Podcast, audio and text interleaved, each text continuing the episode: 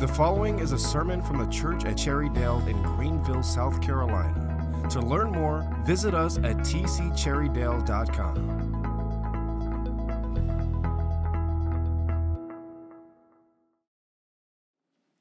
If you have your Bibles and would turn in them to the Gospel of Luke, Luke chapter 1, and we're going to begin reading in uh, verse number 1. Luke chapter 1, beginning in verse 1.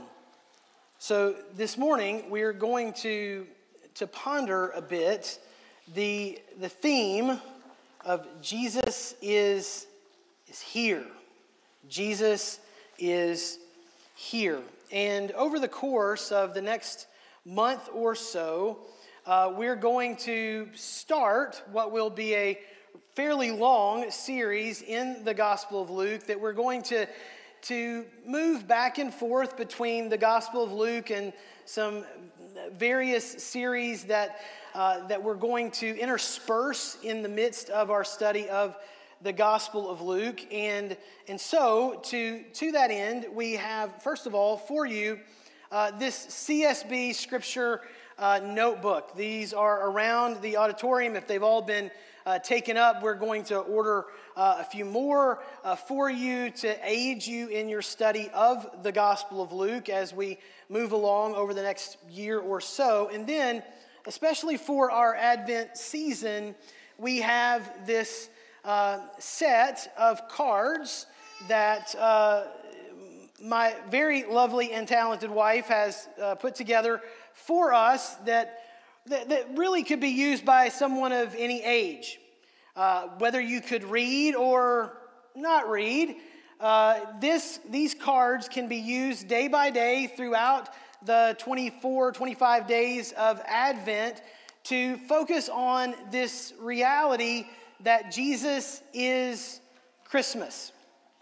Jesus is Christmas. And there are four themes that are going to be uh, outlined in our sermon series that are going to coincide with these cards.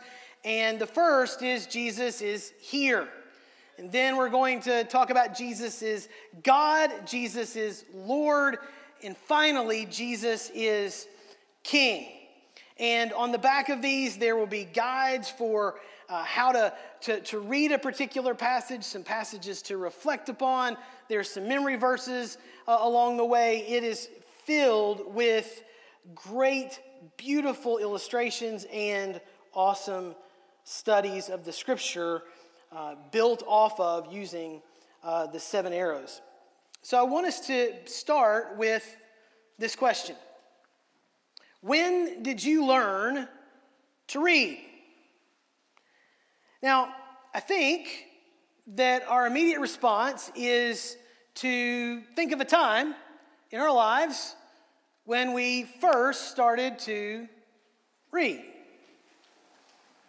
Maybe three if your parents splurged for the thing they used to sell on infomercials late at night about helping your three year old to read, or four, or five, or six, or maybe you're so old like me that you can't even really remember when you started to read. But we come to a, this idea of a specific point in time. But I don't think that's actually a good way to look at it. Uh, a while back, I was at a conference and the speaker asked that question When did you learn to read? So I tried to think back into the recesses of my mind and figure it out, but his point was shouldn't you still be learning to read? And so I hope that over our time today, in Luke chapter 1, verses 1 through 38, and those who know how much text we had to cover have probably been, you know, laying bets in Vegas on an over under of how long that'll take. But when did you learn to read? And maybe that we can learn to read a little better today than we were able when we started out this morning. Well, Luke, thankfully, as we sort of do two things this morning start our Advent series and start a series over a long period of time in the Gospel of Luke. Thankfully, Luke tells us a bit about his purpose of writing in chapter 1, verses 1 through 4. So he's actually giving us a bit of a guide, a key for how to learn to read his book. which is always, frankly, helpful, right? So let's look and see what Luke has to say in chapter 1, verses 1 through 4. Luke chapter 1, verses 1 through 4. So, look at what he says there in verse 1. Many have undertaken to compile a narrative about the events that have been fulfilled among us. Just as the original eyewitnesses and servants of the word handed them down to us. So it also seemed good to me, since I have carefully investigated everything from the very first, to write to you in an orderly sequence, most honorable Theophilus, so that you may know the certainty of the things about which you have been instructed. So that you would know the certainty of the things about which you've been instructed.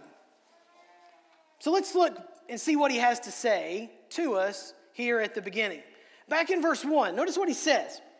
Many have undertaken to compile a narrative about the events that have been fulfilled among us.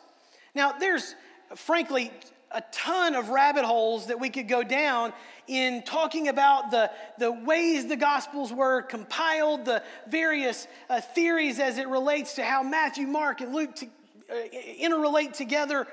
But the thing that I want us to focus on is what he says right there. What has been fulfilled among us. So notice what he's getting at right from the get go. He's writing from a perspective after these events. Maybe 30, 40 years after they took place, he's looking back on what's taken place and he's focusing on not just what happened in the past,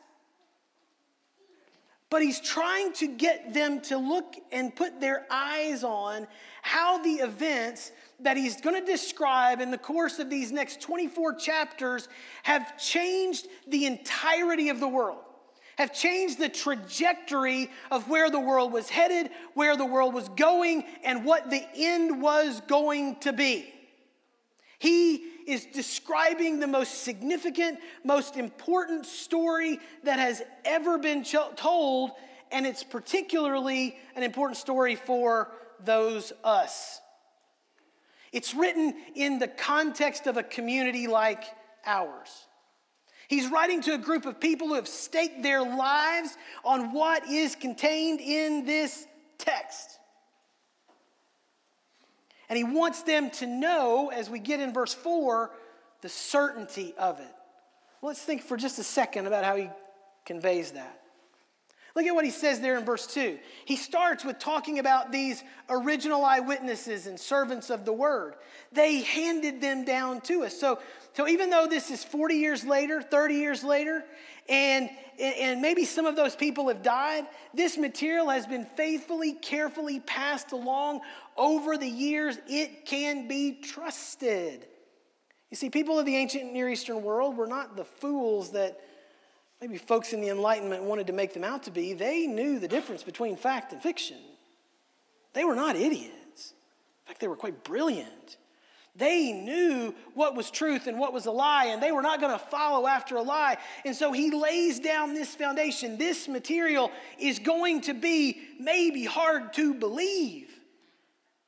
There are going to be some things that break the laws of nature that are going to happen in the course of this book, the laws of nature that the great thinkers of your age are trying to piece together and put together with varying degrees of success, these are things that have been handed down faithfully, carefully by these eyewitnesses who are servants of the word. And then he explains there in verse 3 so it also seemed good to me. This is, uh, these kind of prologues are, are, are somewhat common in Greco Roman writing. And a lot of times when you get to this point, a couple of things are going to happen. You're going to you're to talk about what prompted you.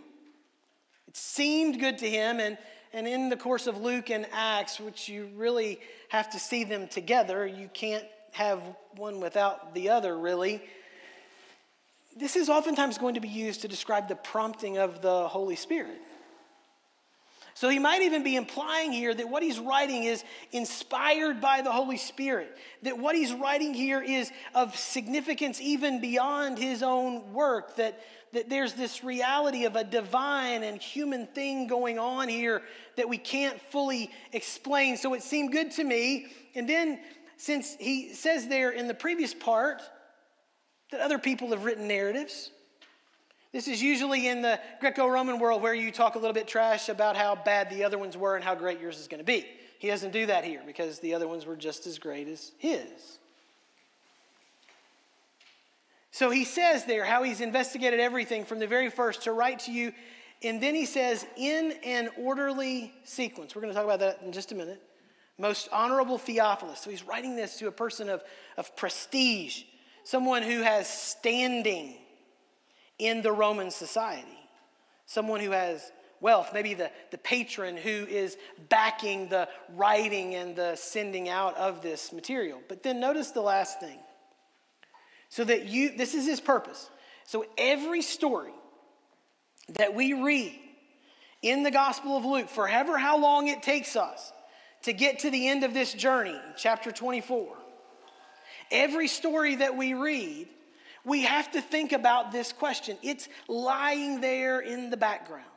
It's waiting for us to, to grapple with and ponder and think through. So, how is it, as Luke describes these great truths about Jesus, that, that he's God, that he's Lord, that he is king, how is he shaping the sequencing of the stories, the ordering of the stories, the logic of what he's saying to give certainty about these things that he's asserting about Jesus so that these folks, Theophilus and all the others that are around him and all the others in the generations that would follow, read this, can get up out of their seats after gathering with God's people and go into a world with certainty and proclaim as witnesses that Jesus is the King of the world.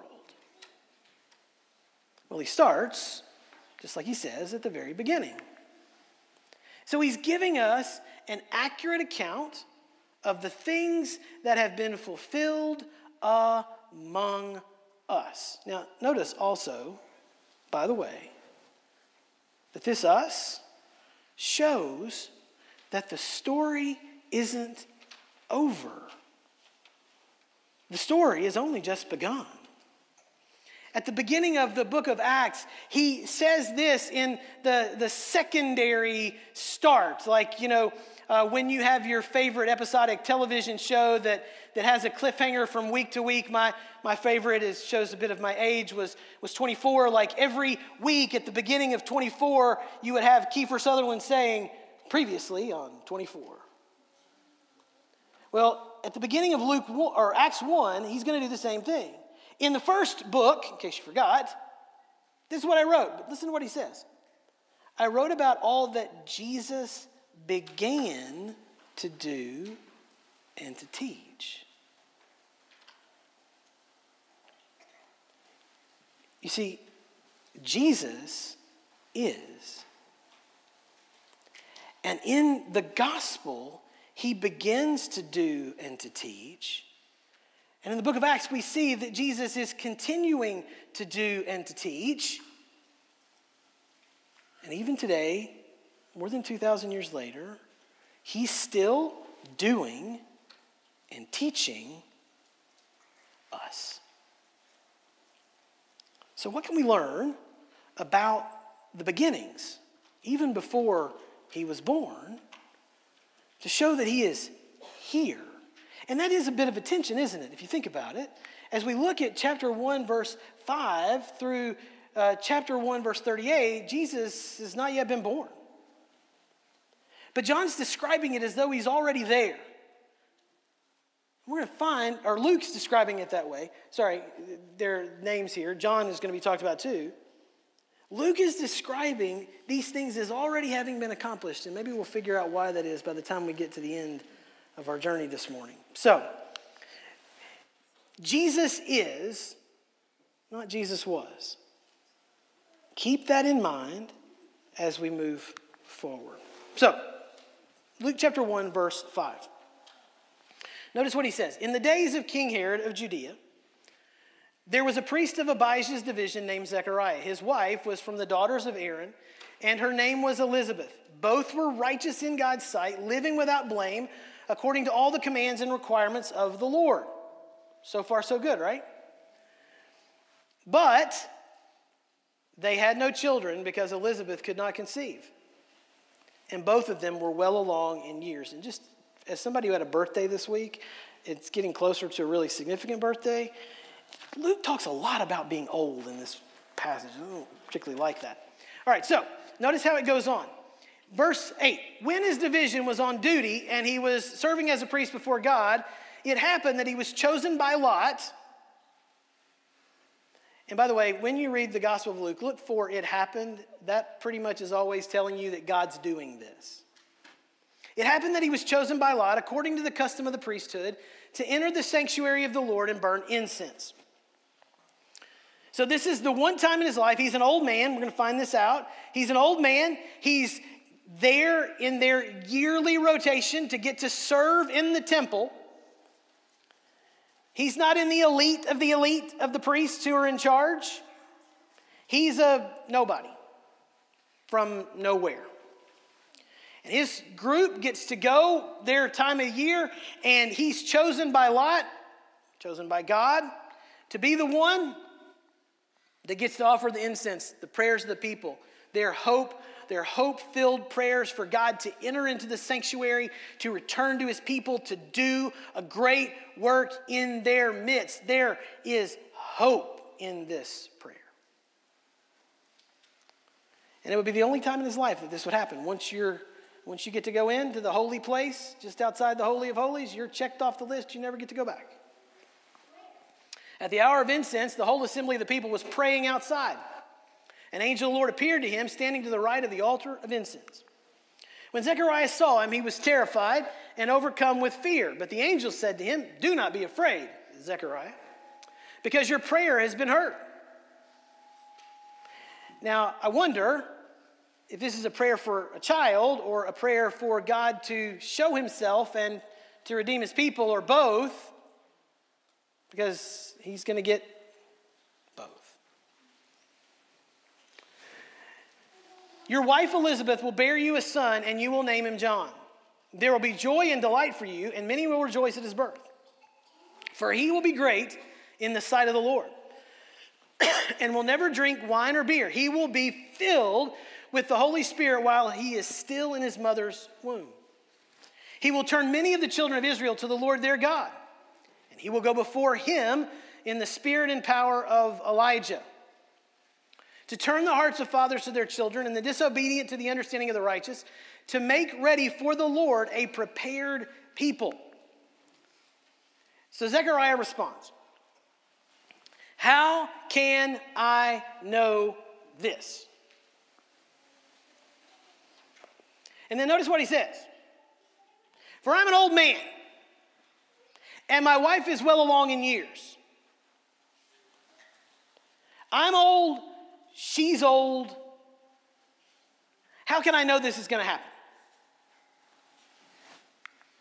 The angel answered him, I'm Gabriel, who stands in the presence of God. And I was sent to speak to you and tell you this good news, this gospel, this announcement of the arrival of the king. Now, here's the thing is he describing the arrival of the king? No, he's describing the arrival of the one who's going to prepare the way for the arrival of the king. But the power of the prophetic word is such that when this word from God is spoken, it is as good as done. Because the God who spoke the entire cosmos into existence is speaking this into reality that God is going to deliver his people. The king is coming. The good news that God reigns is going to be brought to reality in the world through, in small measure, the work of this child that's about to be born. Now, listen. You will become silent and unable to speak until the day these things take place because you do not believe my words, which will be fulfilled in their proper time. Like it's as good as done, but it's going to be fulfilled in the future, in history, but it's as good as accomplished. So you didn't listen, so you're not going to speak. Which, frankly, if he talked about his wife the way that it seems that he does to the angel, this is probably for the good of the kingdom. Okay? So, meanwhile, the people were waiting for Zechariah, amazed that he stayed so long in the sanctuary. Now, think about that for a second. That Zechariah has been, and notice it doesn't seem very long, does it? Like, I wonder if there's something even being conveyed in that little thing, like that they're shocked that he would stay there in this place, in the, in the holy place, that he would stay there so long offering prayers, but yet he's there and they're concerned. When he did come out, he could not speak to them. The sign is you're quiet. And in being quiet, you're going to speak more than you could ever say. Then they realized that he had seen a vision in the sanctuary. He was making signs to them and remained speechless. When the days of his ministry were completed, he went back home. And after these days, his wife Elizabeth conceived and kept herself in seclusion for five months. That seems a bit strange, but remember, she's old it, it, it reminds me, honestly, of my grandmother. My mom is 16 years younger than her closest sibling, all of whom have passed away at this point. But when my grandmother was pregnant with my mom, two of her daughters were expecting children. Suffice it to say, she was a bit embarrassed. And she hid the fact that she was having my mom for as long as she could. This is kind of close to home, but it seems a bit weird because of what we're going to see next. She said, The Lord has done this for me. He has looked with favor in these days to take away my disgrace from among the people. So let's think about how this is set up. Let's think about what's said here about Zechariah and Elizabeth. Notice how they're described by Luke as being righteous and blameless. Like these are the cream of the crop. These are the people you would think that based upon what they do, God is going to bless them. They are, they are the keepers of the law. Like if you were going to, to get in some kind of quid pro quo relationship with God, like if I do this, you got to do this, you would think that Zechariah and Elizabeth would have children.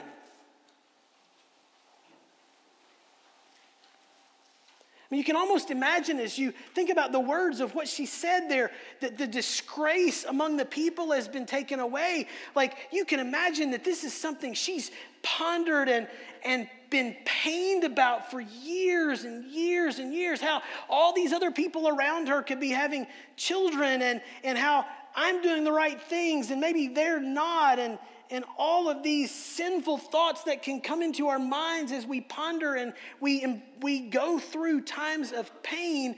She has endured this thoughtfully and carefully, and she can be described not as someone who is bitter, but as someone who is righteous and blameless as it pertains to the ways of the Lord. But they're childless.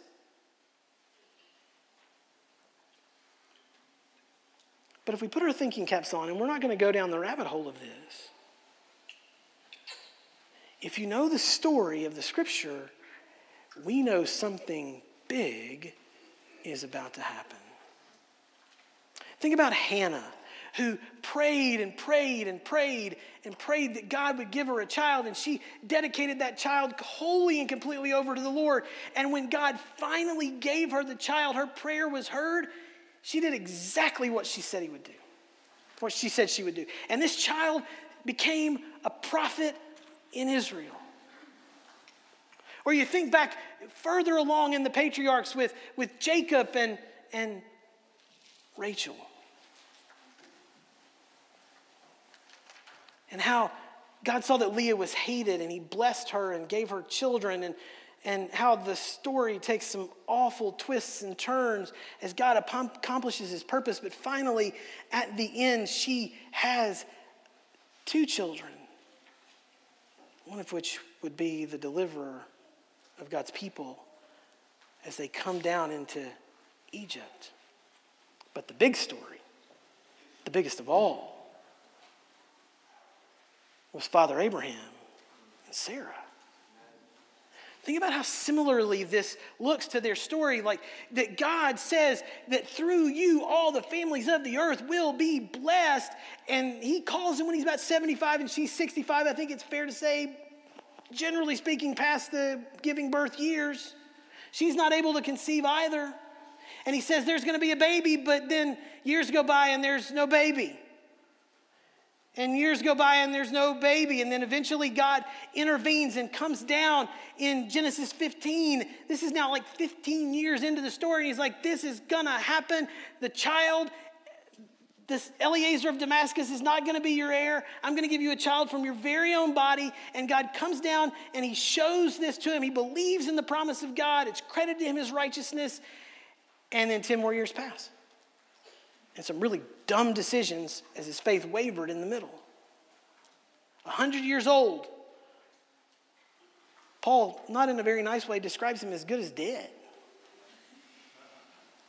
And she's 90.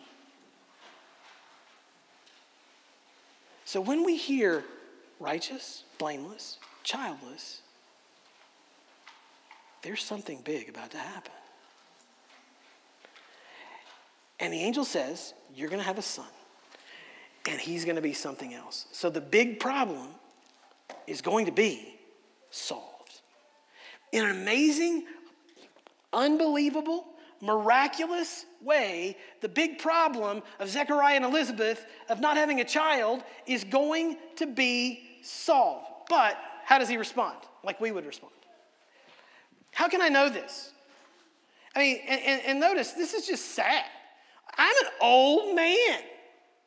Like, how can we get this? This is not going to happen. I'm old and she's well along in years. Like, this is not supposed to happen. But isn't that kind of the point? This is a miraculous intervention of God. This child, look at what's said about him. He will be great in the presence of the Lord. We're going to go through these quickly. He will be great in the presence of the Lord. He will never drink beer or wine. This should cause us to go back and think of Samson, maybe the greatest uh, potential judge and the biggest failure. But this story ain't going to turn out like that. He will be filled with the Holy Spirit from his mother's womb. This is a sign of the arrival of God's kingdom, the giving of the Spirit. He will turn many of many children of Israel to the Lord their God. He will go before Him. If you want to go down a rabbit hole, go and look at what the antecedent to Him is and actually who the him is referring to. The him is referring in the text to the Lord God, but He's talking about Jesus. Even here, we're learning something significant about the identity of this one who is going to come. He will go before him in the spirit and power of Elijah. This is the fulfillment of scripture, like in Malachi. He's going to prepare the way, like in Isaiah. He will turn the hearts of fathers to their children, and he will turn the disobedient to the understanding of the righteous. This, this is a long list. This is like eight or nine things. This is the ninth one. He will make ready a people prepared for the arrival of the coming of God. Like, this is an awesome list. Like, anybody would be more than excited to have these nine frankly, have one of these things said about their kid. But these nine things, this is awesome. But that's not the end of the story. Look at what Jesus says. I didn't say this, Jesus did. I tell you, among those born of women, no one is greater than John. So go look in your Bibles, look at the whole Old Testament, go look at it all. Jesus says, not me, Jesus says, nobody greater than John. Not a one. Not a single, solitary one. All right. So now we get to the next vignette of the three. In the next, we are confronted with a young girl on the opposite end of the spectrum, frankly, from Zechariah and Elizabeth. They were as good as dead, and her life has not really even started. In the sixth month, the angel Gabriel was sent by God to a town in Galilee called Nazareth. Notice, Luke tells us about Gabriel here, not in the midst of the story, because she frankly doesn't even care. A bit of a different posture than Zechariah. To a virgin engaged to a man named Joseph of the house of David, the virgin's name was Mary. You think he's trying to emphasize something? She's a virgin, okay? And the angel came to her and said, Greetings, favored woman, the Lord is with you. But she was deeply troubled by this statement like, hey, what? The Lord is with me?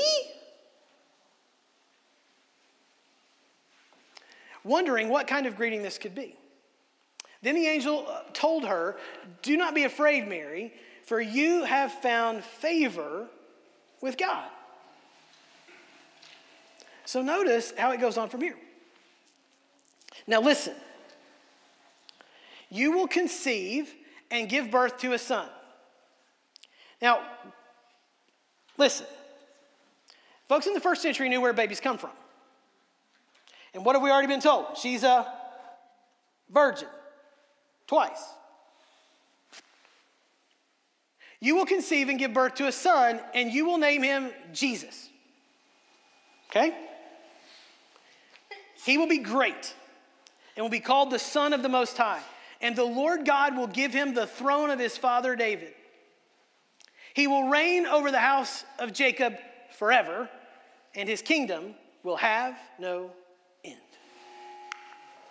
Mary asked the angel. Now, notice what she doesn't ask. How can I know this? That's not what she asks. How can this be? Because Mary knows where babies come from, too. How can this be? Since I've not had sexual relations with a man. She's not saying it's impossible. She's not saying I need a sign. She's just like, I don't know how you're going to do this. The angel replied to her, and frankly, after the angel says this, I don't know that she's going to even know any more about how it's going to happen. The Holy Spirit will come upon you, and the power of the Most High will overshadow you. Therefore, the Holy One to be born will be called the Son of God.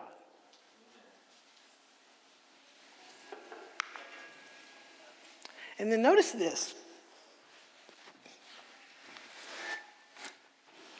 the grace of this. And consider your relative Elizabeth. Like, we had no idea that they were even related. You're on the opposite ends of the story of life. Even she has conceived a son. Now, five months she's hidden herself. There's no emails, no text messages, no nothing. Nobody knows. But Mary knows. Because the angel tells her, You're not alone in this. And these two kids are connected. And notice, she who was called childless. The one who was living out the curse of the covenant that when you rebel, you will not have the blessings of the children. The one who was barren now carries a child. God's kingdom is coming. You're not alone in this. Her conception is a miracle. Yours is beyond understanding. Because it's not just that she was a virgin before she conceived the child, she was a virgin after she conceived the child. That's happened one time. There's nothing like this ever before. But notice what she says 13, 14, 15 year old girl. See, I am the Lord's servant. The servant of the Lord who will give birth to the servant of Yahweh who will die in the place of his people. May it happen to me as you've said. Then the angel left her. So notice these four things that are said about Jesus. He's going to be great. He is the great one. He's the Son of the Most High. He's the one who is going to bring to bear in the world the eternal kingdom. Like Brandon read this morning from Isaiah 9 when the people who walk in darkness see the great light. When that great light shines, he's going to be the wonderful counselor, mighty God, everlasting Father, the prince who brings peace, and of the increase of his government, of his peace, there will be no end, and he will reign forever.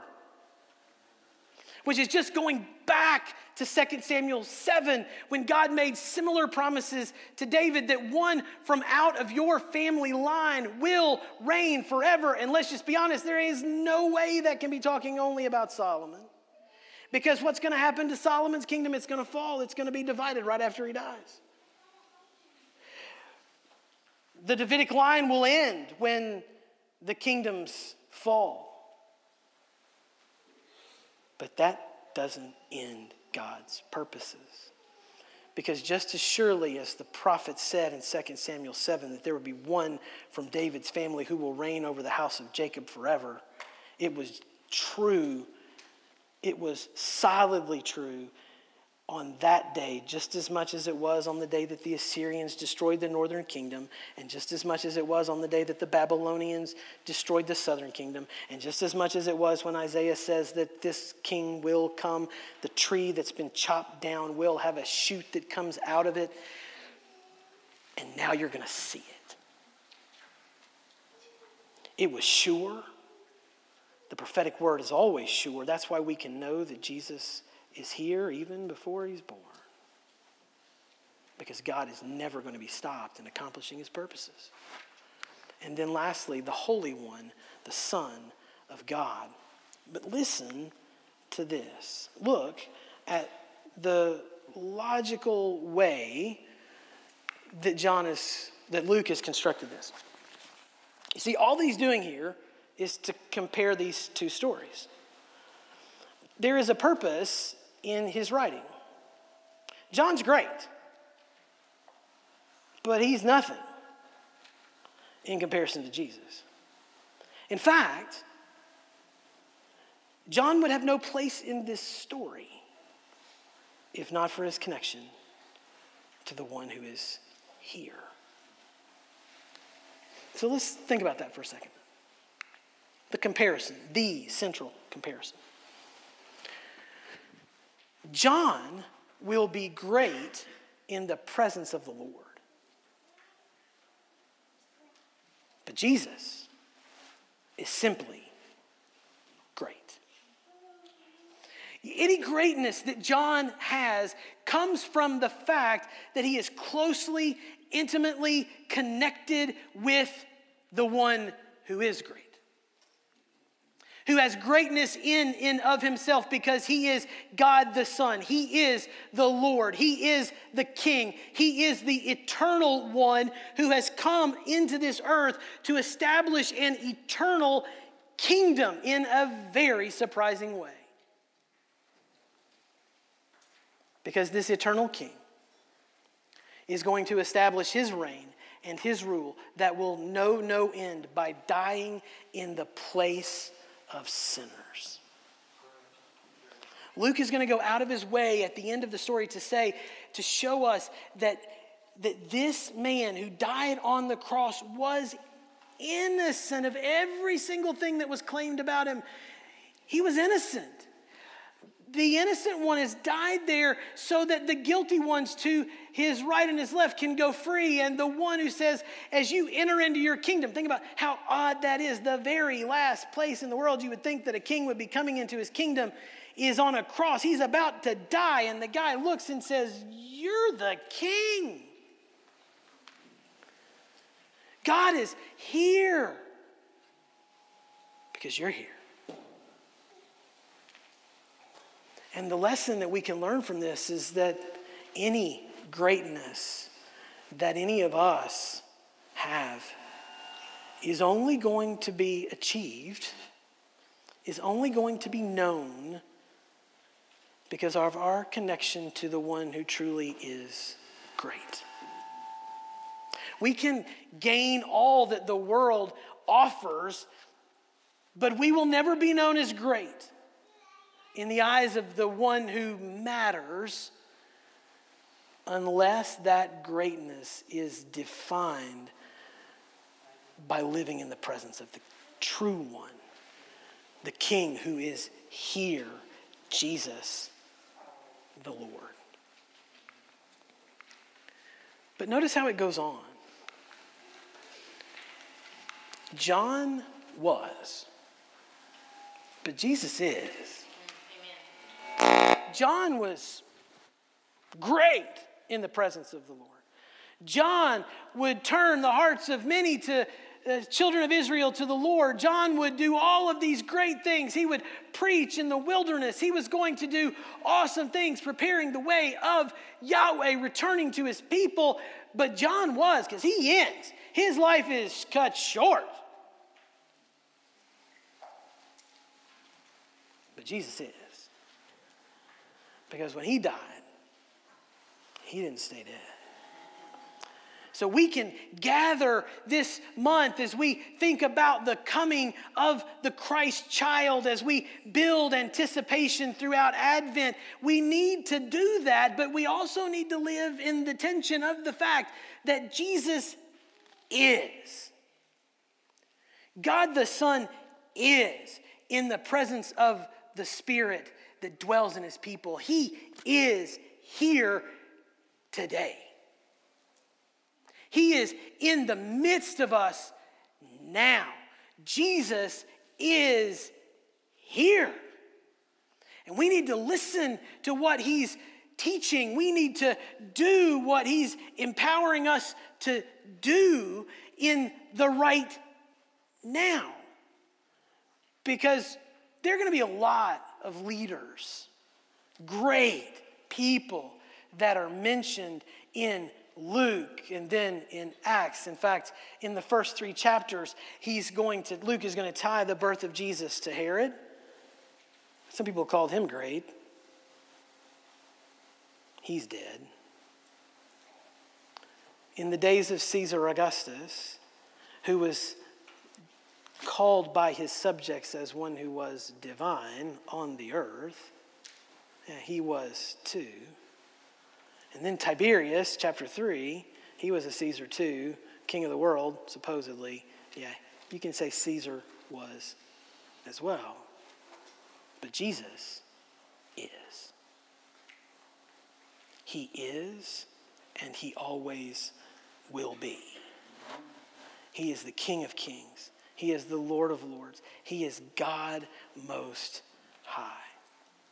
Jesus is and He is here. And He is never leaving His people. He is here, and He promised as He ascended to the Father to sit at the right hand of God that He will never leave or forsake His people. And He's here right now in the midst of our sorrow, in the midst of our pain, in the midst of our joy to make himself great in those moments so that we can know what it is to walk and live in the presence of the King and to know the joy that he brings even when it seems like the world is falling down around. Because that's clearly where Elizabeth was. but she's been brought out the other side. And maybe that deliverance in our lives won't be something quite so stark as an angel appearing and saying, even though you're old, you're going to have a kid. But it's no less powerful and it's no less significant if we see it and hear it and receive it as the grace that it is.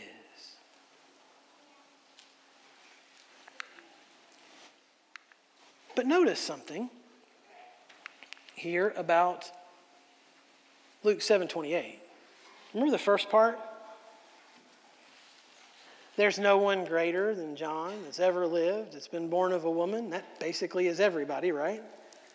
He's the greatest of them all.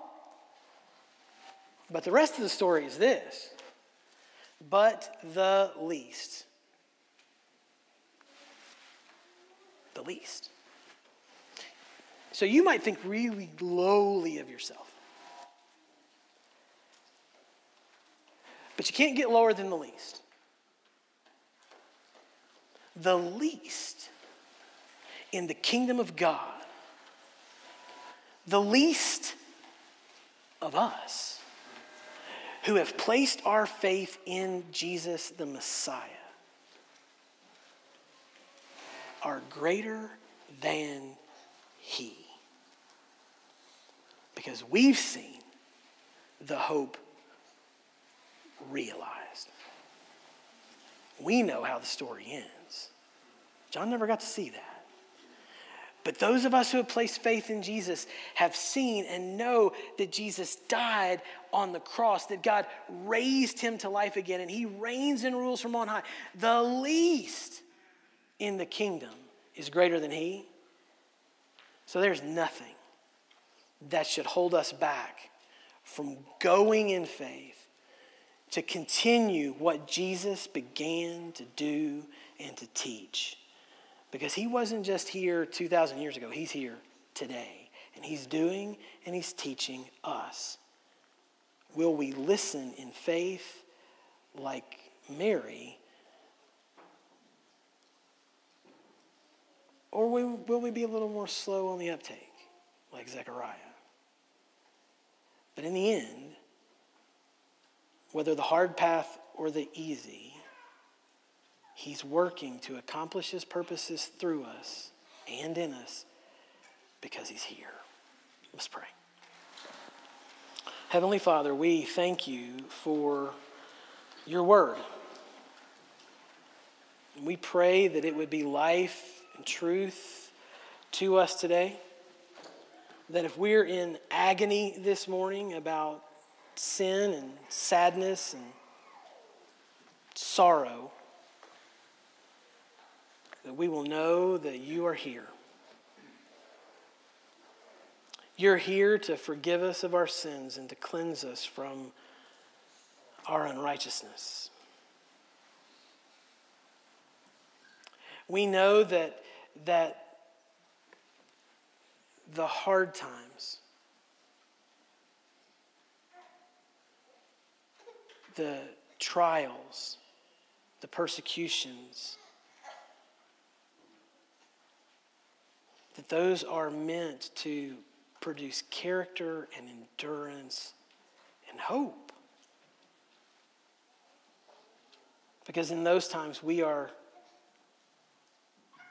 well, we have everything taken away except for the fact that Jesus is and that Jesus is here. And so, Lord, this morning I pray that you would give us rest in you that you would give us hope in you, that we would, in this time of response, be brought anew and again into your presence so that we can know your presence, so that we can be empowered by your Spirit's work, that you would continue to do and you would continue to teach and you would continue to shape obedience in us because you are here.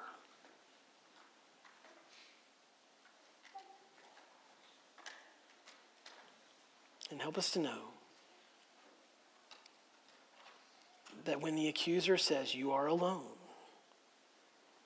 no one cares, no one loves, you're nothing, that Jesus is here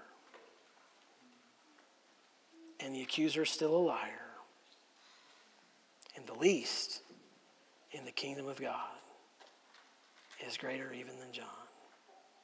And so let us celebrate for the glory of King Jesus and the glory of the triune God.